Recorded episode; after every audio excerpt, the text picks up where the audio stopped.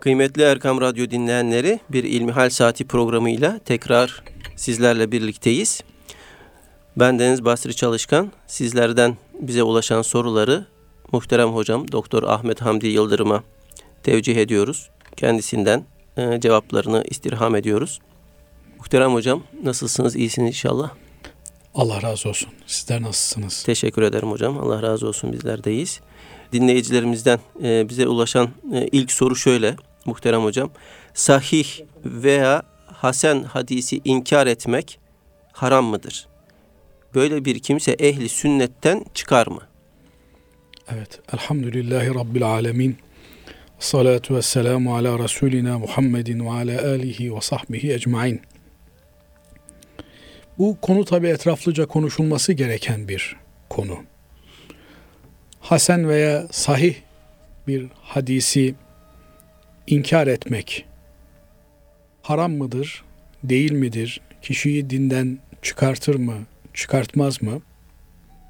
Konusu bizim Efendimiz aleyhissalatu vesselam'ı nasıl değerlendirdiğimiz ile alakalı bir konu. Biliyorsunuz Cenab-ı Allah Adem aleyhisselamdan itibaren din olarak İslam'ı insanlık için seçmiş ve bu dini tebliğ etmesi için de peygamberler göndermiştir. İlk peygamber Adem aleyhisselam, son peygamber Muhammed Mustafa sallallahu aleyhi ve sellem Efendimiz'dir. Evet. Bir takım peygamberlere Cenab-ı Allah kitap vermiş. Bu kitabı tebliğ etmeleri, insanlara anlatmaları ve öğretmeleri için de peygamberlerini görevlendirmiştir. Hz. Peygamber sallallahu aleyhi ve sellem Efendimiz'e de Kur'an-ı Kerim indirilmiş. 23 senelik Hz. Peygamber aleyhissalatu vesselam Efendimizin peygamberlik hayatı boyunca peyderpey Efendimiz aleyhissalatu vesselama Kur'an ayetleri indirilmiş, gönderilmiş.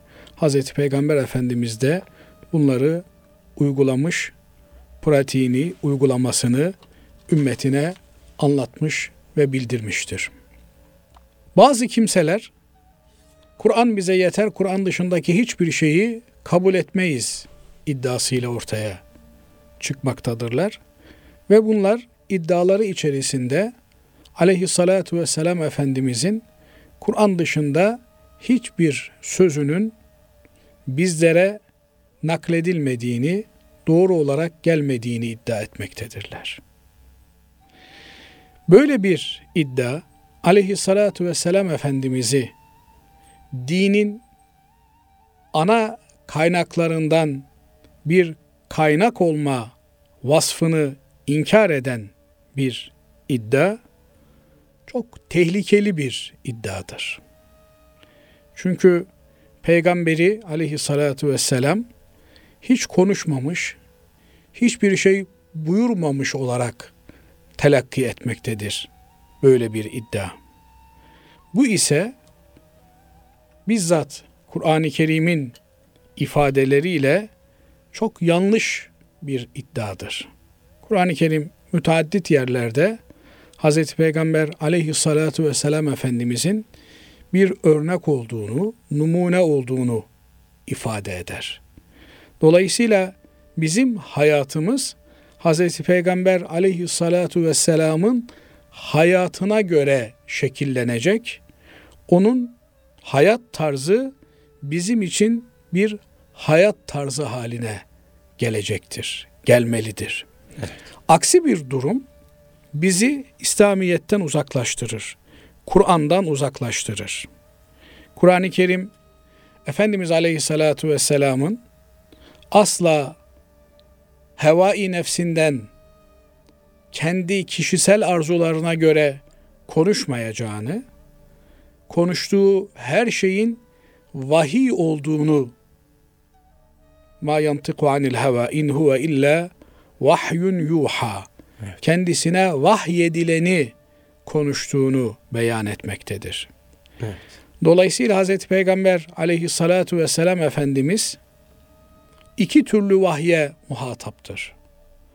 Bunlardan bir tanesi vahyi metluv denilen Kur'an-ı Kerim kendisine vahiy yoluyla gelmiş. Kur'an-ı Kerim'in bizzat okunması, kıraat edilmesi bir ibadettir. Allah'ın kitabı olarak Hazreti Peygamber aleyhissalatu vesselam Efendimiz'e indirilmiş ve onun üzerinden bütün insanlığa tebliğ edilmiştir. İkinci bir vahiy türü de vahyi gayri metluv denilen yani Hazreti Peygamber aleyhissalatu vesselam Efendimiz'e Kur'an dışında gelen vahidir. Efendimiz aleyhissalatu vesselam bu vahyi doğrudan insanlığa kendi sözü olarak yer yer Cenab-ı Allah'tan nakil olarak bildirmiştir. Mesela hadisi kutsi dediğimiz Kur'an dışındaki Cenab-ı Allah'a Hazreti Peygamber Efendimizin nispet ettiği hadislerdir. Mesela bunlardan bir tanesi Hazreti Peygamber Efendimiz buyuruyorlar ki Cenab-ı Allah şöyle buyurmuştur. Ben kulum beni nasıl zannederse ona öyle davranırım. Ve bir sürü hadisi kutsi dediğimiz hadisler bulunmaktadır. Binaenaleyh Efendimiz Aleyhisselatü Vesselam'ın Kur'an dışında hiçbir şey söylemediğini, konuşmadığını, bir uygulama getirmediğini iddia etmek, Hz. Peygamber Efendimiz'i işlevsiz bırakmak anlamına gelir ki, bu adeta aleyhissalatu vesselam Efendimizin varlığını inkar etmek demek olur. Allah muhafaza etsin. Dini olarak çok ağır bir durumdur. Efendimiz aleyhissalatu vesselam Kur'an'ın ifadesiyle itaat etmemiz gereken bir peygamberdir. Kur'an-ı Kerim Ati'ullaha ve ati'ur Rasul Allah'a itaat ediniz, peygambere itaat ediniz buyurmaktadır. Kur'an-ı Kerim Allah'ın emri olduğuna göre Kur'an-ı Kerim'e uymak suretiyle Allah'a itaat etmiş oluyoruz. Peki Peygamber aleyhissalatu vesselam Efendimiz'e nasıl itaat edeceğiz? Onun buyruklarını yerine getirmek suretiyle de Hz. Peygamber aleyhissalatu vesselama itaat edeceğiz. Efendim bu Efendimiz aleyhissalatu vesselamın hayatında ona itaattir. Böyle bir şeyi söylemek de mümkün değildir. Hz. Peygamber aleyhissalatu vesselam sadece kendi döneminde yaşadığı insanlara peygamber olarak gönderilmemiştir. O peygamberlerin en sonuncusudur ve kıyamete kadar gelecek bütün insanlığın yegane peygamberidir. Dolayısıyla kıyamete kadar gelecek bütün insanlığın Hz. Peygamber'e itaat etme, emirlerini yerine getirme, onu kendilerine bir numune, bir model olarak kabullenme mecburiyetleri vardır. Bütün insanlık Hazreti Peygamber Efendimiz'e itaat etmek, emirlerini yerine getirmekle yükümlüdür. Peki Allah'ın emri Kur'an-ı Kerim'de tecelli ediyor ise Hazreti Peygamber aleyhissalatu vesselam Efendimizin emirleri nerede? Onlar da sünneti seniyesi Efendimiz aleyhissalatu vesselamın mübarek ağızlarından çıkan sözleri olarak karşımıza çıkmaktadır. Efendimiz Aleyhisselatü Vesselam'ın ağzından çıktığı kesin olarak bilinen bir sözü inkar etmek, bu sözü yalanlamak bir kişiyi dinden, imandan çıkartır. Peki biz Hz. Peygamber aleyhissalatu vesselam Efendimizin ağzından mutlak olarak bir sözün çıktığını tespit edebiliyor muyuz? Evet hadis ilmi açısından mütevatir hadis dediğimiz yani Hz. Peygamber aleyhissalatu vesselam Efendimiz'den sayısız sahabe efendimizin duyduğu ve onların kitleler halinde aktardığı hadislere mütevatir hadis diyoruz. Bu hadislerin temel özelliği 3-5 kişi bir araya gelerek uydurarak üretebilecekleri bir hadis değildir bunlar. Bunları yalan söylemek üzere bir araya gelmeleri imkansız olan büyük toplulukların, kitlelerin rivayet ettiği hadislerdir. Bu hadislerden herhangi birini inkar etmek, Hz. Peygamber Efendimiz'i bizzat inkar etmek olur. Veya bu hadislerden herhangi birini yalanlamak, Hz. Peygamber Efendimiz'i haşa yalanlamak demek olur. Dolayısıyla bu nokta çok önemli bir noktadır. Fakat bu hadisler çok fazla sayıda değildirler. Bunlar mahdut sayıda hadislerdir. Ağırlıklı olarak da tevatürü manevi dediğimiz yani bir meselenin ortak paydası şeklinde karşımıza çıkan hadislerdir. Bundan sonra hadis literatüründe sahih hadis dediğimiz Hz. Peygamber aleyhissalatu vesselam Efendimiz'e nispeti, aidiyeti, bu sözü Hz. Peygamber Efendimiz'in söylediği kesin olmakla beraber arada ihtimal bulunan yani ola ki bunu nakleden yanılmıştır, hata etmiştir diyebileceğimiz yüzde onluk, yüzde yirmilik yanılma payını, bu yanılma payı da insan olmamızdan kaynaklanan yanılma payıdır. Evet. Bakınız, mesela İmam Malik Hazretleri'nin rivayet ettiği bir hadis. Bu hadisi Nafi'den, o da Abdullah İbni Ömer'den işitmiş olsun. Evet. Abdullah İbni Ömer de Hazreti Peygamber aleyhissalatu vesselam Efendimiz'den duymuş. Şimdi Abdullah İbni Ömer sahabe. Yani altın nesil. Evet. Hazreti Ömer'in oğlu Abdullah. Evet, Hazreti Ömer Efendimizin oğlu Hazreti Peygamber Efendimiz'i görmüş. Evet. Altın nesilden bir isim. Evet. Bu altın nesille ilgili biz Müslümanların inancı, itikadı bunlar asla Hazreti Peygamber aleyhissalatu vesselam Efendimiz'e yalan isnat etmezler. Çünkü az önce sözünü ettiğimiz mütevatir hadislerin en belirgin misali Efendimiz Aleyhisselatü Vesselam'ın şu sözüdür. Kim bana karşı bir yalan uydurursa cehennemdeki yerine hazırlansın. Bu hadisi onlarca sahabe efendimiz rivayet etmiş.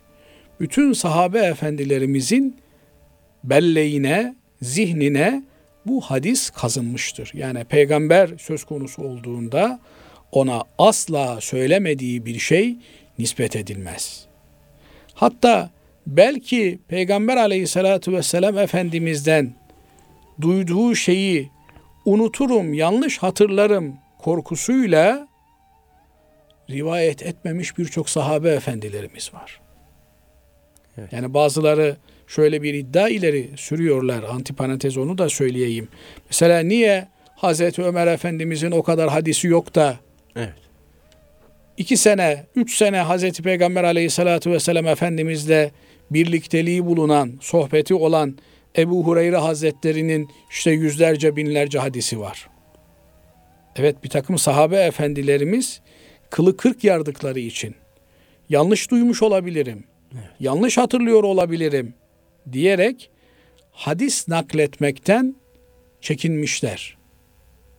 Veya bir uzmanlık alanı olarak bunu görmüşler. Ama Ebu Hureyre Hazretleri bu işin özel eğitimini almış. Hazreti Peygamber Efendimiz suffa ehlini özel yetiştirmiş. Evet. Şimdi sahabe efendilerimiz kesinlikle Hazreti Peygamber aleyhissalatu vesselam Efendimiz'e yalan nispet etmeyeceklerine göre bakıyoruz Abdullah İbni Ömer'den bu hadisi kim naklediyor? Nafi.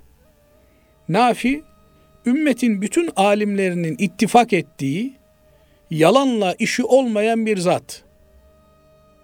gayet güçlü hafızası, zekası olan bir zat.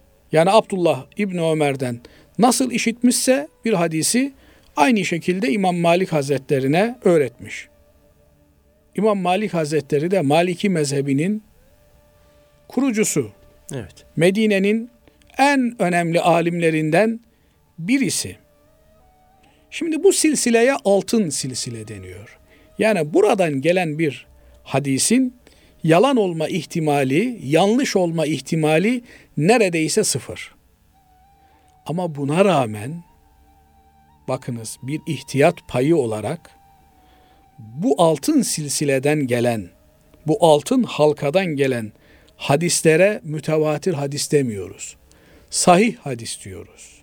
Evet. Dolayısıyla burada yüzde onluk, yüzde yirmilik insan olmanın getirdiği zaaf neticesinde yanılma payı olabilir diyoruz.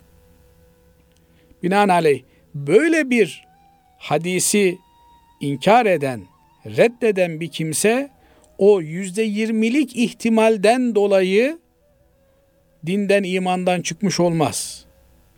Ama bunu Hz. Peygamber aleyhissalatu vesselam Efendimizin bütün hadisleri için iddia edecek, söyleyecek olursa o zaman din ile ilgili ciddi bir problem taşıyor demektir bu adam. Buradan şöyle bir noktaya da belki temas etmek gerekecek. Hadislerin Hazreti Peygamber aleyhissalatu vesselam Efendimiz'e nispet edilmesi, onun mübarek ağızlarından çıktığının tespit edilmesi meselesi bir konudur ki biz buna isnat diyoruz. Yani bu sözü Hazreti Peygamber aleyhissalatu vesselam söylemiş mi söylememiş mi? Söylediğini tespit ettikten sonra ikinci bir aşama söz konusudur. O da bu sözü nasıl anlamak gerekiyor? İşte bu nasıl anlamak gerekiyor meselesi çok ciddi bir altyapı, ilmi seviye gerektiriyor. Mesela Evet. mezhep imamlarımızdan söz gelimi Ebu Hanife Hazretleri bir takım hadisleri diğer alimlerden farklı anlamış. Bu hadisin kendisiyle ilgili bir problem değil. Yani bu hadise Efendimiz Aleyhisselatü Vesselam söylemiş. Bununla ilgili bir tereddütümüz yok. Ama anlamaya sıra gelince bu hadisi farklı anlamak söz konusu. İşte burada mezheplerimizin farklılıkları ortaya çıkıyor. Binaenaleyh bir kimse evet bu sözü aleyhissalatü vesselam Efendimiz söylemiştir. Ama ben bunun anlamını idrak edemiyorum. Ben bunun ne demek istediğini kavrayamıyorum diyebilir. Veya ben bu hadisin manası hususunda duraksıyorum, tereddüt ediyorum diyebilir. Hakikaten bir takım hadisi şerifler söz konusudur. Bunları anlamak her yiğidin harcı değildir. Mesela Efendimiz Aleyhisselatü Vesselam buyuruyorlar ki şeytan sizden birinizin kan damarları mecrasında gezer diyor. Evet. Kan damarlarında gezer diyor. Yani ne demek şeytanın kan damarlarında gezmesi bir insanın? Evet bu sözü Aleyhisselatü Vesselam Efendimiz söylemiş. Ama yorumuyla ilgili alimlerimiz farklı yorumlarda bulunmuşlardır.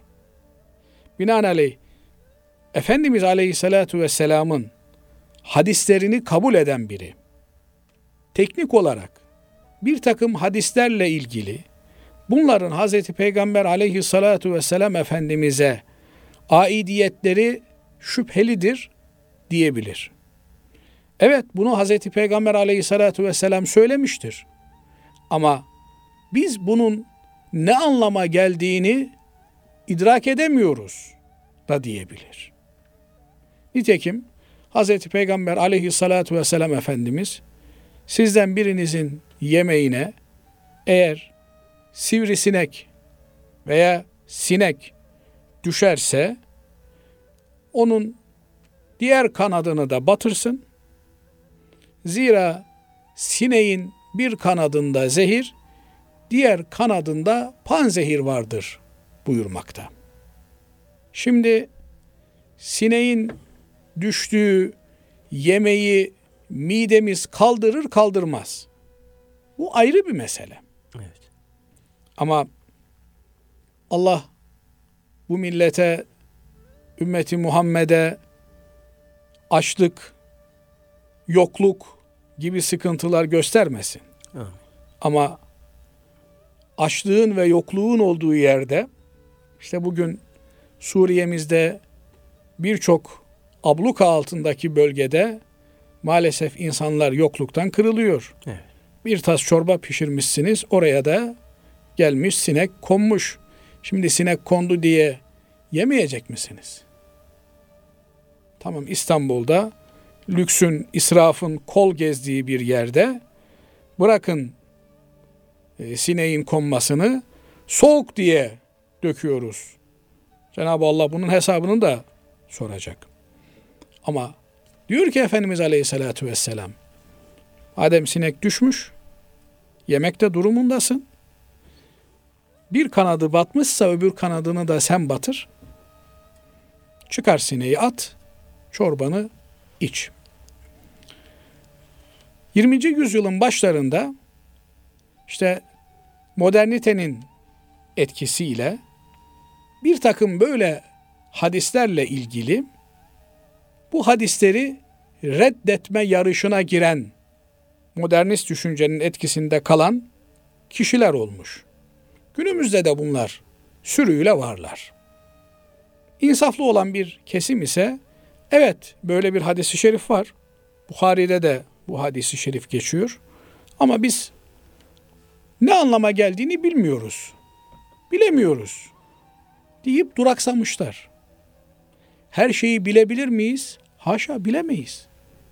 Çok tabii bir şey, çok doğal bir şey. Bizim bilgimiz hiç hükmünde neredeyse. Ama yıllar sonra yapılan araştırmalarda, bilimsel çalışmalarda hakikaten sineğin bir kanadında zehirin, öbür kanadında da o zehirin panzehirinin olduğu tespit edilmiş. Şimdi biz yıllar sonra bir şeyi tespit ederek hakikatini idrak edebiliyoruz bazı şeylerin belki. Ama Hz. Muhammed Mustafa sallallahu aleyhi ve selleme Cenab-ı Allah lütfetmiş, kerem etmiş, öncekilerin ve sonrakilerin ilmini vermiş. Hz. Peygamber Efendimiz bir eğitim almış değil, eli kalem kağıt tutmuş değil, mektep medrese görmüş değil. Ama ona Allah Azze ve Cel öğrettiği için Allah'ın öğretmesiyle insanların öğretmesi aynı olmaz. Allah öğretti mi sınırsız öğretir. Bizim hafsalamızın, beynimizin alamayacağı idrakimizin ötesinde şeyleri öğretir. Binaenaleyh Hz. Peygamber aleyhissalatu vesselam Efendimiz bir şey söylemiş, bu sözün ona ait olup olmaması bir mesele. Bunu tespit ettikten sonra evet hakikaten bu sözü Hazreti Peygamber Efendimiz söylemiş. Onun ne anlama geldiğini anlamak, pratikte bu sözün bize yansıyan kısmını kavrayabilmek farklı bir şey. Ama yekten, toptan Hz. Peygamber aleyhissalatü vesselamın hadisleri, sözleri delil olmaz. Biz Kur'an'la muhatabız. Kur'an dışında hiçbir şeyi kabul etmeyiz diye ortaya çıkanlar aslında Kur'an-ı Kerim'i de kabul etmiyorlar. Fakat Kur'an-ı Kerim'e söz söyleyemedikleri için dolaylı olarak böyle bir kılıfa sarılıyorlar. Maalesef bu kimseler niyeti bozuk olan maksatlı kimselerdir. Çünkü Kur'an-ı Kerim evet her türlü bilgiyi küçük büyük ne varsa barındırıyor. Fakat onu anlayabilmek için, şifrelerini çözebilmek için Hz. Peygamber aleyhissalatu vesselamın hadislerine ihtiyacımız var. Çünkü Kur'an Hz. Peygamber Efendimiz'e inmiş. Kur'an sahabe-i kiram efendilerimize inmiş. Biz Kur'an'ı anlayabilmek için hem Hz. Peygamber Efendimiz'in tatbikatına hem de o tatbikatı ilk ağızdan duyan, işiten, ilk elden gören, yaşayan sahabe efendilerimizin tatbikatına bakmak durumundayız. Biz aradaki bütün bu süreci kaldırarak Kur'an-ı Kerim'le birebir muhatap olmaya kalkarsak o zaman pusulamızı şaşırabiliriz. Niye pusulamızı şaşırabiliriz? Kur'an-ı Kerim bir hidayet kitabı. Evet doğru. Ama yine Kur'an-ı Kerim bize diyor ki hemen Bakara suresinin başında Estaizu billah Elif la mim Zalikel kitabu la raybe fih Huden lil muttakin Bu Kur'an-ı Kerim müttakilere hidayet eder. Yani Allah'a karşı saygısı olan, takvası olan kimselere Kur'an doğru yolu gösterir. Eğer her Kur'an'ı açıp okuyan doğru yola ulaşmış olsaydı Ebu Cehiller, Ebu Lehebler doğru yola ulaşırlardı. Binaenaleyh Kur'an'la muhatap olan kimsenin takva seviyesine göre Kur'an inceliklerini, Kur'an gizli hazinelerini, gizli hazine derken yani burada esrarlı, efsunlu şeyler anlamına söylemiyorum. Yani Kur'an bütün güzelliğini ancak takvalı olan kimselere nitekim açık bir şekilde Cenab-ı Allah vettakullah ve yuallimukumullah buyuruyor. Allah'tan sakının, takva üzere bir hayat sürün, Allah size öğretsin. Dolayısıyla ilim öğrenmenin, eşyanın künhüne vakıf olmanın, yani eşyanın sırrına vakıf olmanın, haberdar olmanın yolu Allah'a karşı takvalı bir hayat yaşamaktan geçiyor. Eğer böyle bir düsturu benimsememişse bir insan, o zaman Kur'an-ı Kerim bir ansiklopedi gibi onun elinde durur. Ona hidayet değil maazallah doğru yere ulaştırmak yerine yanlış ve çıkmaz sokaklara sapabilir. Evet. Binaenaleyh biz Kur'an-ı Kerim'i Hz. Peygamber aleyhissalatu vesselam Efendimizin anladığı ve anlattığı gibi anlamak durumundayız. Sahabe efendilerimizin altın neslin tatbikatı ve uygulamaları çerçevesinde anlamalıyız. Eğer hadisleri, eğer sahabe efendilerimizi bir kenara bırakırsak Kur'an bizim için bir muamma kalır. Binaenaleyh evet belki bilimsel anlamda, teknik anlamda bir hadisin Hz. Peygamber Efendimiz'e aidiyetini sorgulamak veya bir hadisin anlamı üzerinde tartışmalar yapmak kabul edilebilir. Ama bunu bütün hadisler için uyarlamak ve ümmetin bugüne kadar gelen alimlerimizin anlayışlarını bir tarafa bırakarak, onları itham ederek, adeta onlar Allah muhafaza etsin, şeytanın oyununa kapılmış da e 15. asırda biri kalkmış doğruyu bizlere anlatıyor havasına girerse asıl şeytanın oyununa gelmiş olan kimse o olmuş olur. Evet. Bu nokta çok önemli bir nokta. Hadisler bizim dinimizi anlamada en önemli kaynaklarımızdan biridir. Alimlerimizin bize bıraktığı gelenek bu noktada sığınabileceğimiz yegane limandır.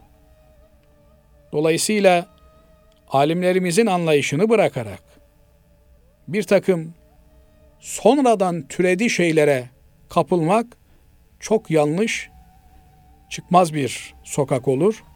Bu noktayı bu vesileyle hatırlatmakta da fayda var. Allah razı olsun muhterem hocam.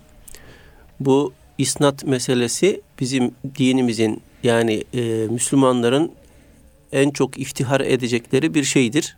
Tabi E, bizde her şeyin kökünü araştırmak vardır. Evet. Yani bir söz söyleniyorsa bu sözün aslı nedir?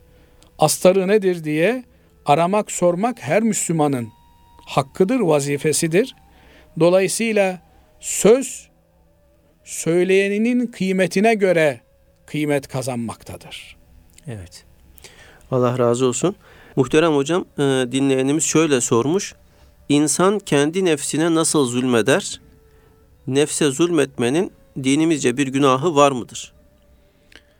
Evet, Kur'an-ı Kerim nefsinize zulmetmeyiniz diyor. İşte Adem Aleyhisselam la ilahe illa ente subhanek inni kuntu minez zalimin diyor.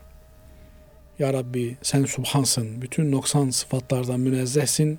Senden başka ilah yok. Ben nefsime zulmettim diyor. Kendime zulmettim. Zulmedenlerdenim diyor. Her bir günah aslında insanın kendi aleyhine işlediği bir zulümdür. Nitekim elimizin, ayağımızın, gözümüzün, kulağımızın, dilimizin işlediği günahların ceremesini, vebalini, cezasını yine kendimiz çekeceğiz demektir. Dolayısıyla Cenab-ı Allah'ın bizden istediği bir hayat tarzını yaşamadığımız zaman kendi kendimize haksızlık etmiş, zulmetmiş oluruz. Nitekim bu manevi anlamda böyle olduğu gibi fiziki olarak da takatimizin üstünde bir şeyi üstlenmek, yüklenmek, fiziki olarak nefsimize zulmetmek, haksızlık etmek olur. Ki Efendimiz Aleyhisselatü Vesselam bir sahabe efendimizin pecmurde bir hayat yaşadığını, hanımıyla ilgisini, alakasını kestiğini, kendini bütünüyle ibadete verdiğini duyduğunda ona diyor ki ve inne li nefsike aleyke hakkan. Unutma diyor. Nefsinin de kendinin de senin üzerinde bir hakkı vardır. Kişinin insanın üzerinde Rabbinin hakkı vardır. Ailesinin, eşinin, dostunun hakkı vardır. Ve aynı zamanda her birimizin kendimizin de kendimiz üzerinde bir hakkı vardır. Gerçi bir hakkın alacaklısı ve borçlusu aynı kişi olabilir mi? Olur. Zira bütün hakların aslında bir yönüyle alacaklısı Cenab-ı Allah'tır. Onun için biz hakları tasnif ederken kul hakkı, Allah hakkı diye ve karma haklar diye bir tasnif yapıyoruz ama bütün haklarda hak azze ve cel yani Allah Teala hak sahibi olduğundan ve el hak Allah'ın sıfatlarından, isimlerinden bir isim olduğundan, sıfat olduğundan bütün hakların alacaklısı Cenab-ı Allah'tır. Yani kul hakkında da evet affetme yetkisi bağlamında kul hakkı denilmiştir ama eğer o hakkı yerine getirmezsek, borcumuzu ödemezsek, edimi yerine vermezsek yine Cenab-ı Allah'a karşı sorumlu oluruz. Çünkü Allah'ın dini, Allah'ın şeriatı bu hakkı vazetmiştir. Hakkın kaynağı Cenab-ı Allah'ın kendisi olduğundan dolayı Cenab-ı Allah'ın hak olarak bahşetmediği hiçbir hakkı hiçbir kimsenin kullanması mümkün olmadığına göre eğer ortada bir hak varsa bu Cenab-ı Allah'ın nizamına, düzenine karşı koruma altına alınmıştır. Yani hakkın koruyucusu Allah olduğuna göre O hak çiğnendiğinde Allah'a karşı bir isyan söz konusudur. Binaenaleyh bizim kendi üzerimizde hakkımız vardır sözünde bu hakkın alacaklısı Cenab-ı Allah'tır. Yani kendimizle ilgili de Cenab-ı Allah'a karşı hesap vermek durumundayız. Şu vücut denilen nimet bize bir emanet olarak verilmiştir. Efendim ben yemeyeceğim, içmeyeceğim. Yememe, içmeme lüksümüz söz konusu değil. Evet az yiyebiliriz, az içebiliriz. Asıl olan da az yemek, az içmektir. Ama eğer ibadetleri yapamayacak duruma gelmiş isek, söz gelimi namazı ayakta kılamayacak kadar halsiz kalmışsak o zaman bir vebal altına girmiş oluruz.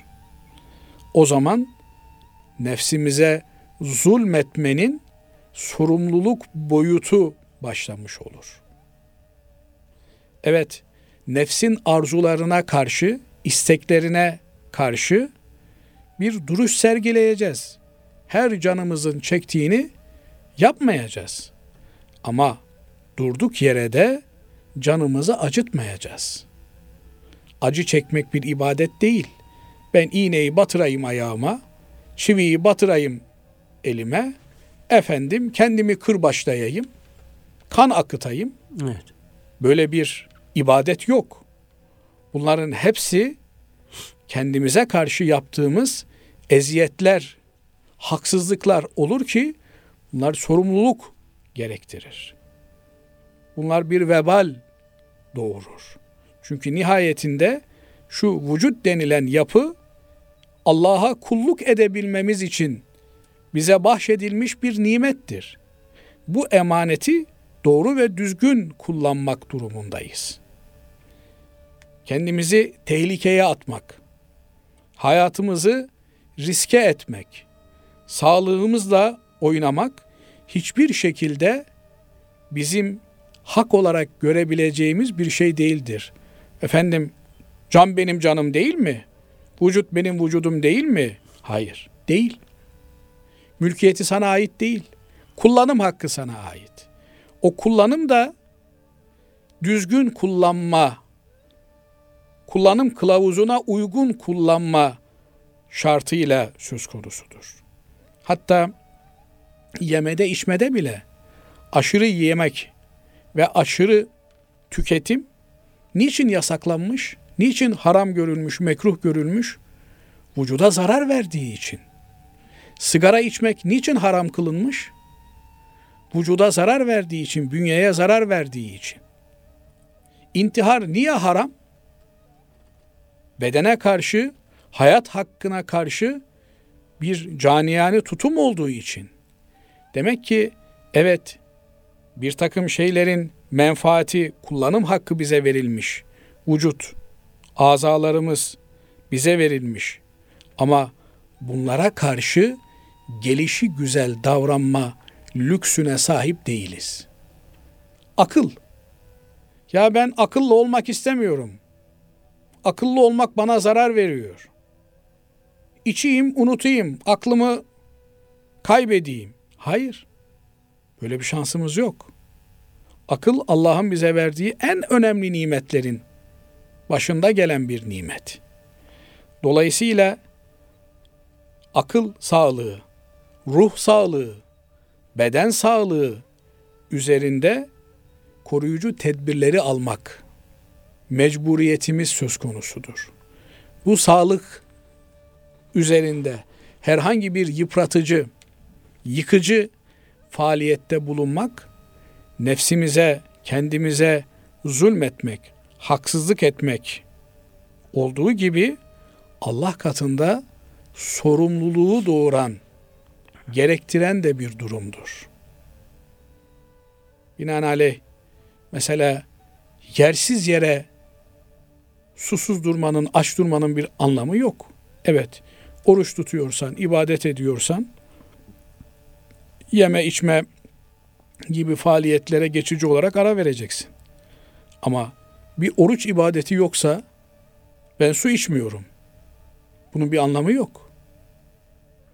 Dolayısıyla susamışsa bir insan suyunu içer. Su içmemek suretiyle kendine eziyet etmek, acı vermek.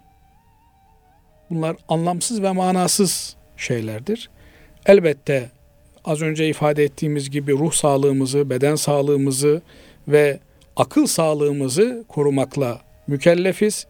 Bunlara zarar getirebilecek her türlü şeyden kaçınmamız gerekiyor. Bu kendimize karşı sorumluluğumuzun gereği aksi takdirde Allah'a karşı sorumlu oluruz, günah işlemiş oluruz. Ama e, unutmamak gerekiyor ki Cenab-ı Allah'ın bize emrettiği ibadetleri, emirleri yerine getirme mecburiyetimiz var. Keyiften taviz vermek ayrı bir şey. Evet. Sağlığımızla ilgili tehlikelere maruz kalmak ayrı bir şey. Elbette her ibadette bir meşakkat vardır. Canın çekmediği, keyfin istemediği şeyler vardır. Söz konusu sabahın erken saatinde kalkacaksın, abdest alacaksın. Elbette nefis bunu istemez. Elbette buna karşı itiraz eder. Ama bunlar haklı itirazlar değildir. Cenab-ı Allah bizden nasıl bir hayat sürmemizi istiyorsa öyle bir hayat sürmekle mükellefiz. Bu noktada Kur'an-ı Kerim açık bir şekilde size dinde zorluk kılmadım diyor. Bu zorluğun anlamı yani hiçbir şekilde ibadetlerde zahmet olmayacak anlamına gelmiyor. Bu zahmetler rahmet olabilecek zahmetlerdir. Elbette bunlara katlanmak gerekir. Ona bakarsanız eğitim de bir zahmettir. Çocuklara bakıyorum şimdi günün erken saatinde servislere doluşuyorlar, gözlerini ovuşturarak gidiyorlar. Ama hiçbir anne baba okula gitmesin demiyor çocuğu için. E madem zahmet, ha demek ki zahmetsiz nimet olmuyor. İbadetlerde de bir takım zahmetler bulunabilir. Fakat bunları göğüslemek, bunlara katlanmak mecburiyetindeyiz. Bu sayede Allah'a olan yakınlığımız artacaktır. Fakat karşılığı olmayan sadistçe işkencelere kendimizi maruz bırakmamız asla tasvip edilebilecek bir şey değildir. Evet Allah razı olsun hocam. Şöyle bir sorumuz daha var. Yatalak ve bilinçli ve bilinci kapalı hastaların ibadet borçları nasıl ödenecek? Evet yatalak hasta eğer bilinci açıksa ibadet mükellefiyeti devam ediyor demektir. Nitekim Efendimiz Aleyhisselatü Vesselam bir sahabe efendimiz sorunca namazını ayakta kıl diyor. Ayakta kılamazsan oturarak kıl. Oturarak kılamazsan yatarak kıl diyor. Yani ayağa kalkamıyor. Efendim oturamıyor. Ama yatalak da olsa bilinci açık.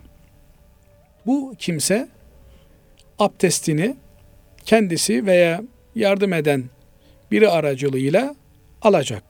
Efendim yataktan kalkamadığı için abdest alamıyor. E teyemmüm yapacak. Teyemmümün işlemi basit.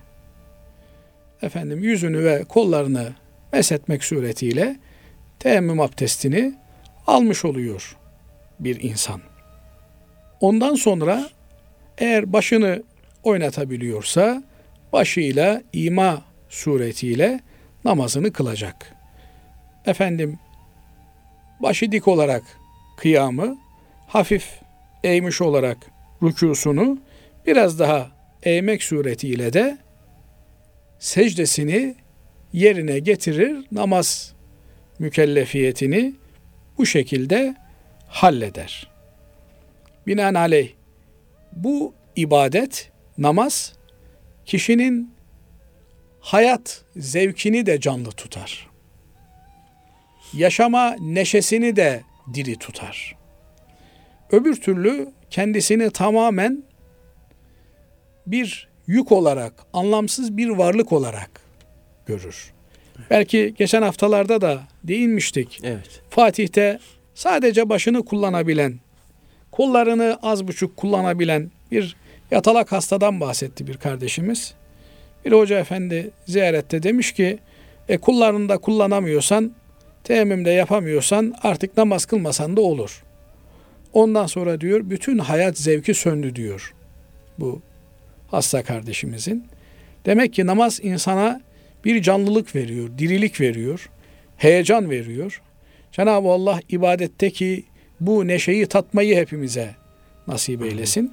Ama hakikaten başını da sallayamıyor ise yani başını da sallayamıyor, vücudunu hareket ettiremiyor. Bitkisel hayat dediğimiz hayata girmiş oluyor. Bu bitkisel hayatta bilincin kapalı olduğu iddia ediliyor. Ama yer yer bitkisel hayattan dönen insanlar bilinçlerinin açık olduğunu ifade ediyorlar. Konuşulanları duyduklarını, etrafında dönen hadiselerden haberdar olduklarını söylüyorlar. Mamafi başını da kullanamayan bir kimseden zahiri anlamda bu ibadet yükümlülüğü düşer. Ama kalp eğer çalışıyorsa ve bilinç yerinde ise Cenab-ı Allah'ı tesbih devam eder. Böyle bir durumda eğer azalardan hiçbiri hareket edemiyorsa, başını hareket ettiremiyorsa namaz yükümlülüğü düştüğünden dolayı e, bu kimsenin namaz borçları diye bir borcu olmaz. Çünkü yükümlülük düşmüştür. Evet. Yükümlü olabilmek için imkan olması gerekir. İmkan yoksa yükümlülük düşmüş demektir. Diğer taraftan bilinci kapanmış olan bir kimse veya işte ileri derecede Alzheimer olmuş, ne yaptığını ne ettiğini bilmiyor, hatırlamıyor ise e, bu kimselerin özel halleri değerlendirilir ve eğer bilinç kapalılığı geriye dönüşü olmayacak şekilde e, oluşmuş ise bunlardan da ibadet mükellefiyeti düşer. Bunlar bazen namaz kılmak isterler, namaz kılarlar, namaz kıldığını kılmadığını hatırlamaz, bir daha kılar. Olabildiğince tatlı bir şekilde muamele etmek gerekir. E, dolayısıyla böyle durumda olan birine e, kalk namazını kıl, namazın geçiyor denmez. Namaz kılmak istediği zaman namazını kılar. Çünkü bilinç kapalı olduğu zaman kısa devrede arada bir bazı şeyleri hatırlar. Bu hatırlama onun mükellef olması için yeterli bir süre değildir. Evet. Ama bir namaz vakti bilinci açık, normal bir şekilde davranıyor ise o zaman onun namaz mükellefiyeti devam ediyor demektir. Bu tür insanlar eğer zengin iseler bunların zekat mükellefiyeti devam eder. Yani onlar adına mallarını idare eden kim ise zekatlarını verir. Sadakayı fıtırlarını verir ama bedeni olan ibadetleri beden artık işlevini göremez hale geldiği için onlardan sakıt olmuş, düşmüş olur.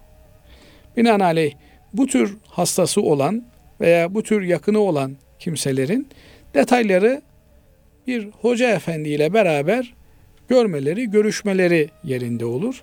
Bu tür hastalara ziyarette e, eğer bilinci yerinde ise e, fiziki fonksiyonlarının bir kısmını kullanabiliyorsa hasta ibadeti hatırlatmak gerekir, teşvik etmek gerekir.